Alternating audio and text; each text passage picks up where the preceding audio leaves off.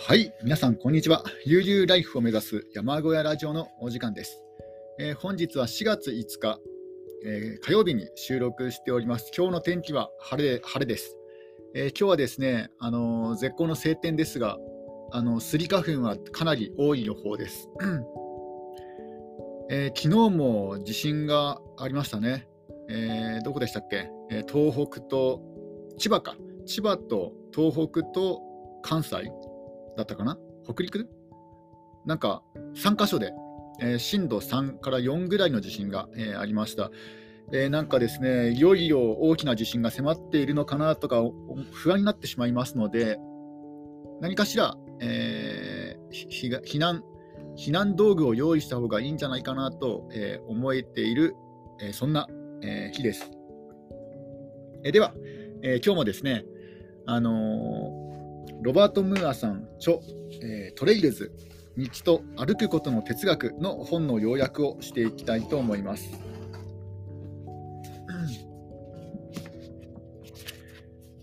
前回はですね、シャルル・ボネさん、昆虫研究家のシャルル・ボネさんについて、説明をしました。今回はその続きから、やっていきます。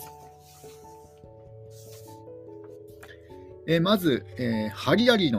リアリというですね、アリの例なんですが、ちょっとドリンクを飲みますね。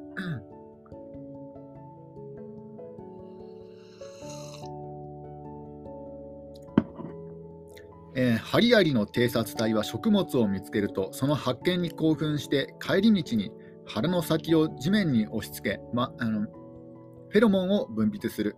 見つけた食物が多ければ多いほど分泌されるフェロモンは多い。他のアリはその道をたどり、さらにフェロモンを分泌しながら巣に戻る。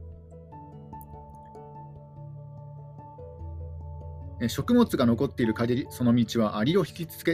け続ける。食物がなくなれば道は消滅し、アリはその道を捨てて他のより強力な道に進む。アリはその道を捨てて他のより強力な道に向かう。これがですね、スティグマジーという、リーダーが不在でも、ごくごく単純な行動を、集団で取ることによって、すごいね、複雑なシステムを、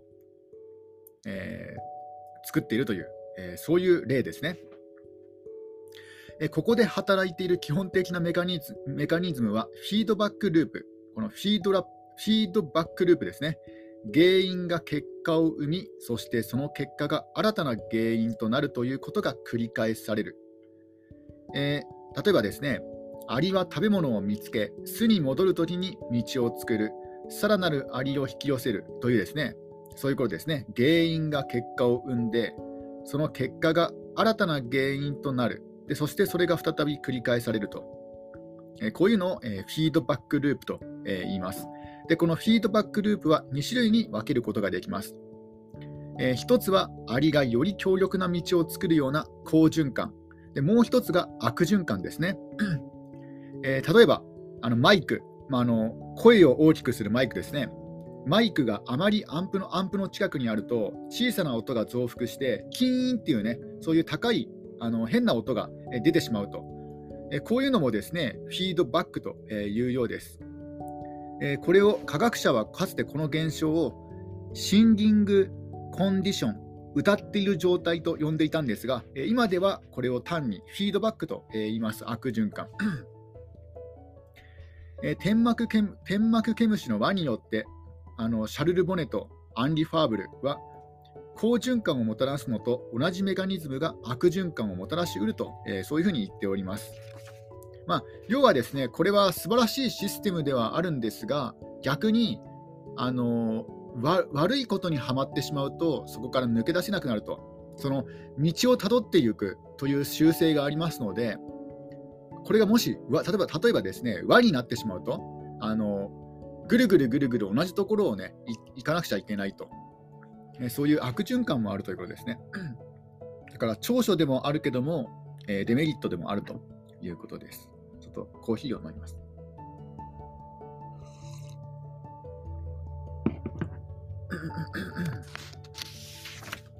ただですね、人工物のあるコンクリートの平らなコンクリートの上だとこういう悪循環に陥りやすいんですよ。ところが自然環境だと延々とぐるぐる輪を、ね、回るということは少なくて、地面の凸凹がありますので、そういう凸凹でその輪が、ね、取り入れたりとかしてその悪循環から抜け出すことができるんですけども、人工物のね完全に水平なコンクリートの上とかだとこういう悪循環に陥りやすいようですね。一旦輪を作ってしまうと、そこをね、同じところをぐるぐる回ってしまうということです。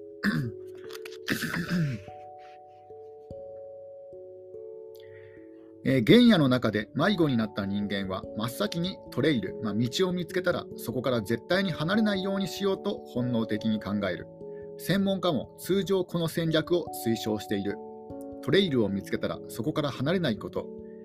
米国森林局のバックパッカー向けガイドのもし迷子になったらの項にはそういうふうに書かれているんですね。登山で道に迷った人が登山道に出たらもうねそこから離れないことという、アドバイスです。数年前パートナーのレミ、このレミが男性なのか女性なのか分からないんですが、このロバート・ムーアさんは、なんていうんですか、その LGBT ですので、相手が男性か女性か分からないんですが、数年前パートナーのレミと私はニューヨークの小さなアパートメントからカナダブリティッシュコロンビア州の小さなキャビンに引っ越した。裏には背の高いヒマラヤ杉の森がある。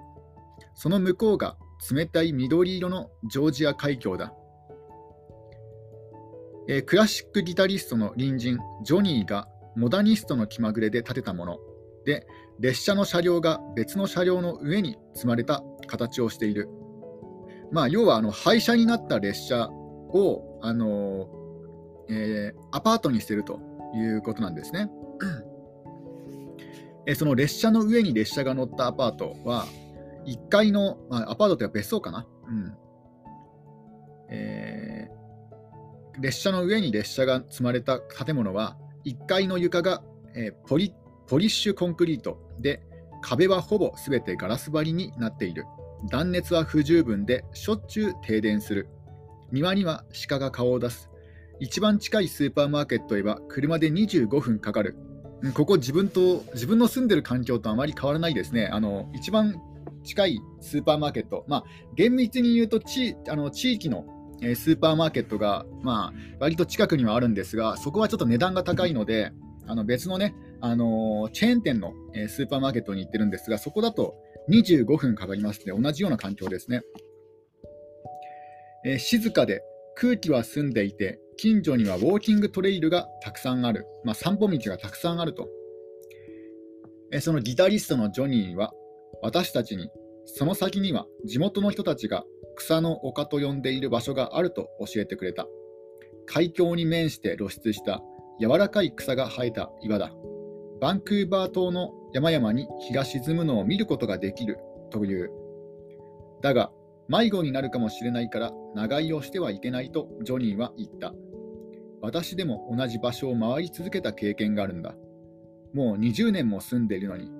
人間でもですね、アリと同じように迷子になって同じ場所をぐるぐると回り続けてしまったという経験があったと、そういうふうにこの隣人のジョニーさんは言いました。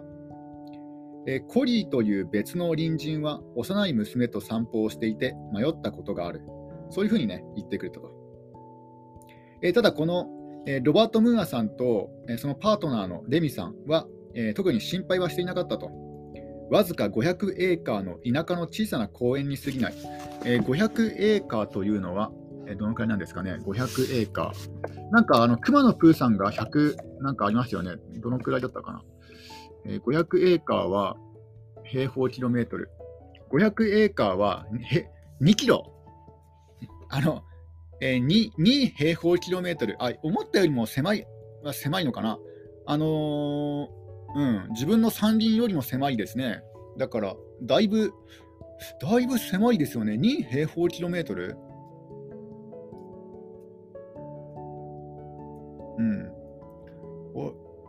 かなり狭いと思いますよ。でも2平方キロメートルでも東京ドーム43個分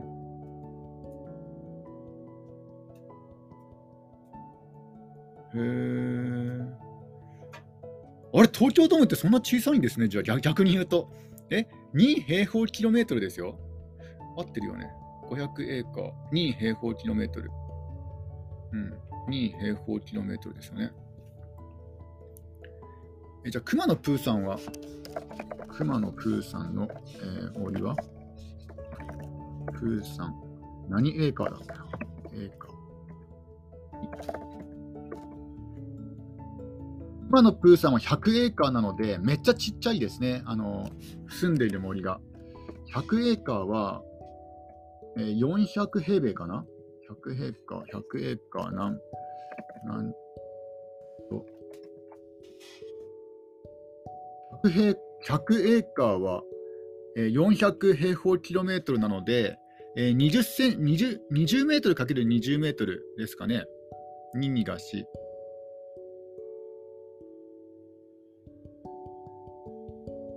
ですよね。1エーカーが約4平方キロメートル。熊野プーさんの森ってめちゃくちゃ小さいんですね。100エーカー。なんか不思議ですよね。自分の計算が合ってるのかな。でもなんかネットで計算するとそうですね。400平方キロメートル。だから20メートルかける20メートルですよね。稲がし。ですよね。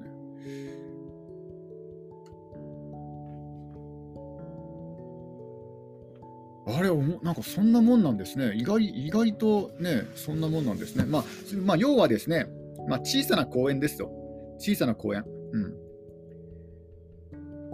わずか、2平方キロメートルの小さな公園に過ぎない。迷子になっても4、5キロ歩けば海岸か道に出られる。午後3時ごろ、私たちは大きな通りへ出ると、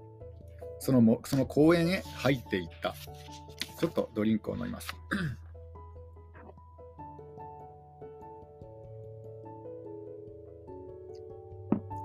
その公園の散歩道、トレイルなんですが、そのトレイルは公園管理局によって作られたのではなく、地元の有志が切り開いたものらしい。その分だけ道ははっきりしていない。標識は沼地を迂回するところでいくつか枝に結びつけてある程度だ。道は分かれたりつながったりしていた。私たちはジョニーから丘の頂上への行き方を教わっていた。最初の分かれ道に来ると、レミは迷子になったときに目印になるようにと棒を木に立てかけた。右に曲がり、ゆったりと曲がっている道を楽しく語りながら歩いていった。ところが、しばらく進んだところの分かれ道の脇にはレミが立てかけた棒があった。私たちは円を描いていたのだ。私たちは向きを変えて今度は反対に曲がってみたのだが、数分歩くとまた棒のところに戻ってきてしまった。まるでですね、マーク・トウェインの西部放浪記という、そういった本があるんですが、マーク・トウェインは西部放浪記で、ネバダ州カーソンシティに向かって吹雪の中を進んだ時のことを回想しています。オレンドルフという名前の男が、自分はですね、コンパスのように正確だと、だから自分についてくれば、大丈夫だと、そういうふうにですね、仲間に言ったと。雪の中を馬で30分ほど進んだところ、一行はできたばかりのひづめの跡に行き当たった。誰かが通った跡があるぞと、足跡があるぞと、これについていけば大丈夫だ。一行はそれについていった。ひづめの跡が一層はっきりしてきたからだ。オレンドルフたちは足を早めた。1時間後、ひづめの跡はより鮮明になった。驚いたことに、先を行く旅人たちの人数は着実に増加しているようだった。どうしてこれほど大人数の集団がこんな時間にこのような偏僻な場所を移動しているのだろう。誰かがこれは砦から移動している軍隊だと言い、みんなその意見に同意して、それほど遠くはないはずだと考えて、さらに足を速めた。ところが、ひづめの跡はさらに増加したため、オレンドルフたちは小隊がどういうわけか大隊になったのだと考えた。もう500人の軍隊になっている。と仲間は言った。やがてオレンドルフは馬を止めて言った。みんな、これは私たち自身のつけた跡だ。私たちはもう2時間もこの吹雪の中で円を描いてぐるぐると歩き続けているんだというですね、マーク・トウェインの西部放浪記という本があるんですが、要はですね、自分たちが通った足跡を他の人の足跡だと思って間違えてそっちの方に進んでしまったと、そう言ってぐるぐる同じところをね回ってしまったという、そういった逸話です。ちょっとまたコーヒーを飲みます。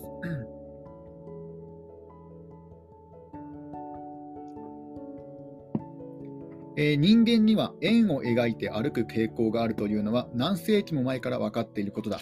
1928年、生物学者のエイサ・スカイファーは、目隠しをされた人間は歩くときも走るときも、あるいは列を作ったり車を運転するときも螺旋状に進むことを示す実験を行った。この現象を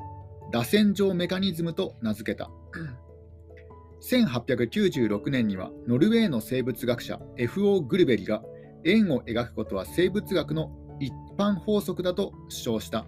彼は灯台の前で旋回する鳥やダイバーの照明の中で回る魚、ハンターから逃れるために円を描くノウサギやキツネ、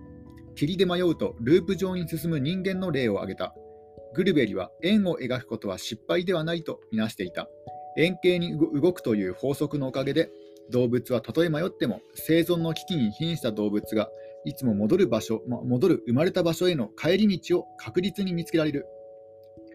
慣れ親しんだ場所への帰り道を見つけるために否応なく円を描くのだとグルベリは主張する。2009年、研究者のヤン・ソーマンが円形を描く本能について検証した。ヤン・ソーマンはドイツの森とチュニジアの砂漠で、ボランティアに GPS 追跡装置をつけて知らない場所をまっすぐに歩くように指示した。太陽など方向を知るための手がかりがないと、参加者は確かに円を描いて自分の歩いたところに戻ってくる傾向があった。まっすぐ歩くのは簡単なことに思えるとソーマンは語ったんですが、だが考えてみればそれほど簡単なことではないと。この研究者のヤン・ソーマンはさらに実験を行い、足の長さや強さがその要因ではないことを明らかにした。また、円形を描く本能が脳の中にあると考えるだけの証拠も発見されなかった。実験に参加した参加者が、通過した後は、大きな円や螺旋ではなく、幼児がクレヨンで描いたような不規則に曲がりくねった線だった。時には歩いた跡が輪のようにつながり、一度通ったところに戻ってくることがある。そこで歩行者は見慣れた足跡を見つけ、自分は円を描いて歩いているのだと勘違いし、パニックに陥る。ところが、実際には歩行者はずっと円を描いてスタート地点に戻ってくることはほとんどない。ソーマンは、道に迷った人は平均して道を教えてくれる外からのヒントがないと、歩く時間と関係なく100メートルほどしか移動しないという結論に達した。ということなんですね。人間は何もない空間だと円を描いて歩くと、言われるんですが、これはですね、正確な円ではないと、くねくねとね、子供がクレヨンで絵を描くようなくねくねとした線だと。ただ、迷子になって100メートルぐらいしか進まないんですね。ということはですよ、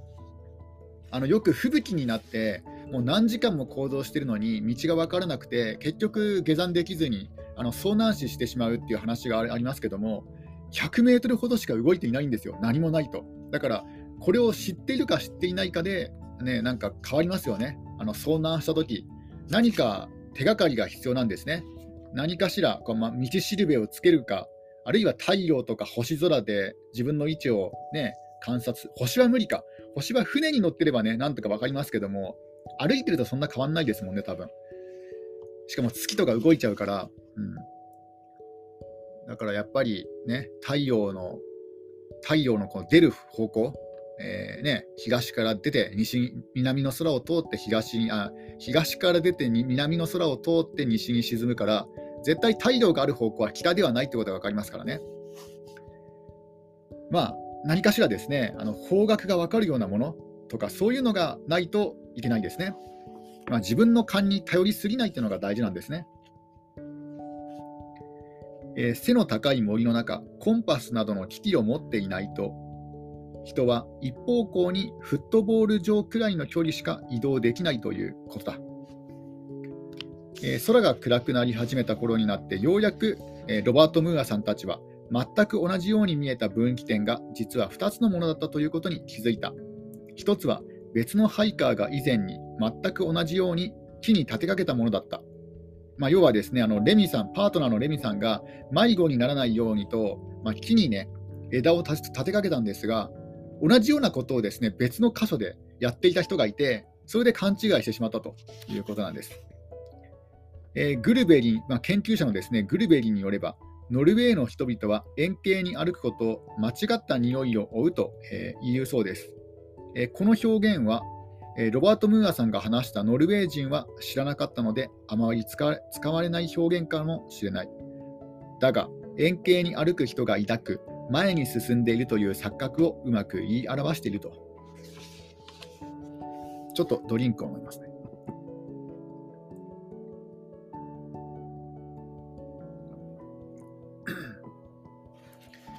前世紀の後半までアリの研究者は2つの陣営のどちらかに分類することができた。アリが知覚を持ち学習することができると考えるか、本能による機械だと考えるかのいずれかだ。19世紀には神を世界を動かす根本原因、第一動者とみなすことに基づいた説明が時代遅れになり、アリには知覚があるという主張が優勢になった。その後、1930年代初頭に動物行動学という新しい学問分野を生み出したコンラート・ローレンツは、昆虫が固定された行動パターンに頼っていることを示し、機械説を活気づけた。この行動パターンは、かつては単に本能と呼ばれていたもので、神ではなく遺伝が決定するものだった。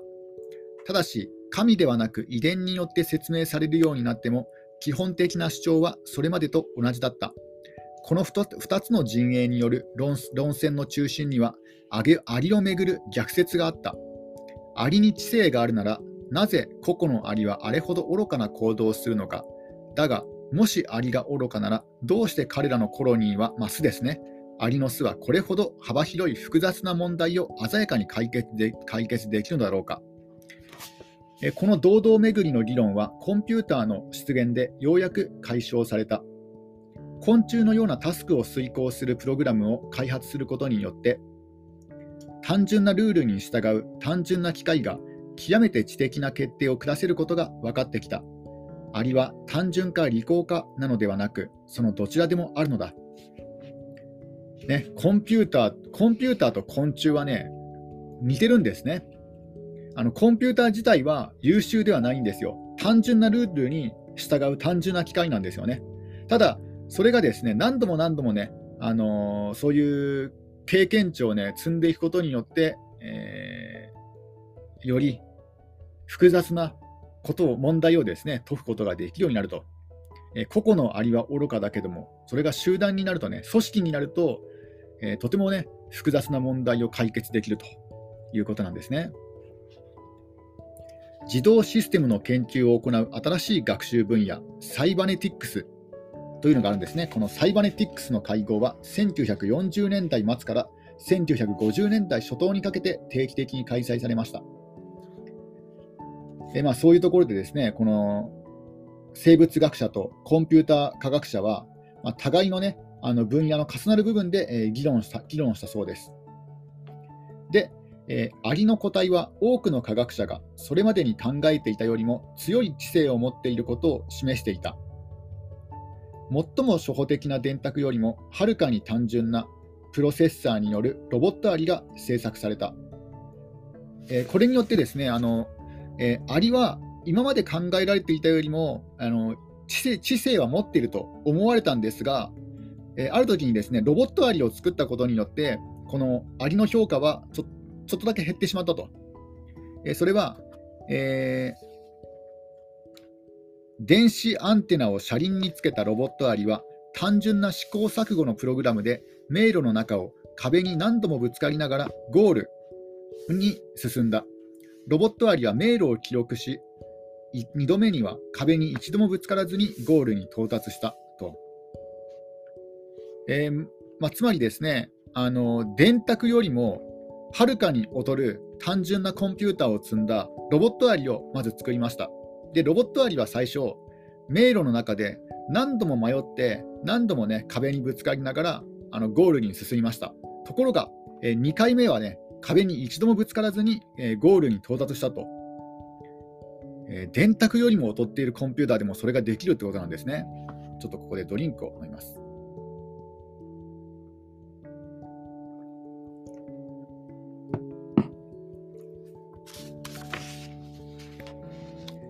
1970年代にベルギーの研究者ジャン・ルイ・ドノーブルによって、実証されたことがあります。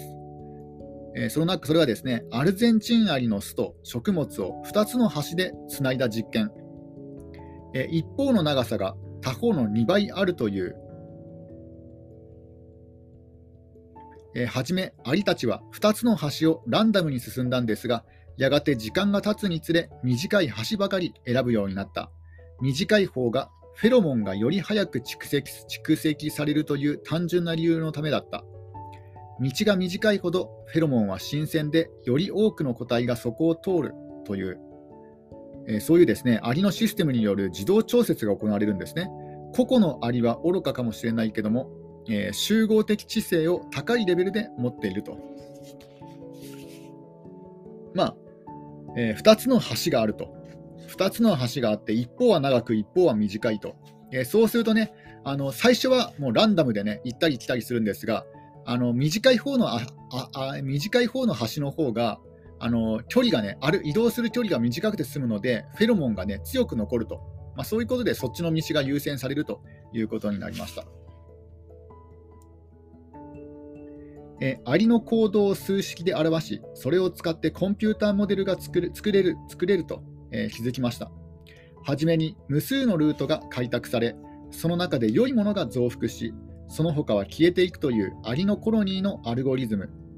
イギリスの通信ネットワークの改善や、効率的な輸送ルートの設計、財務データの仕分け、災害救助活動での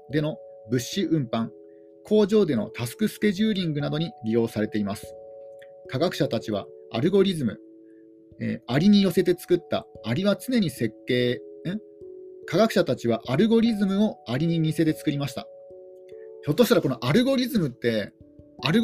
あるってアリのありなんですかね。アルゴリズム。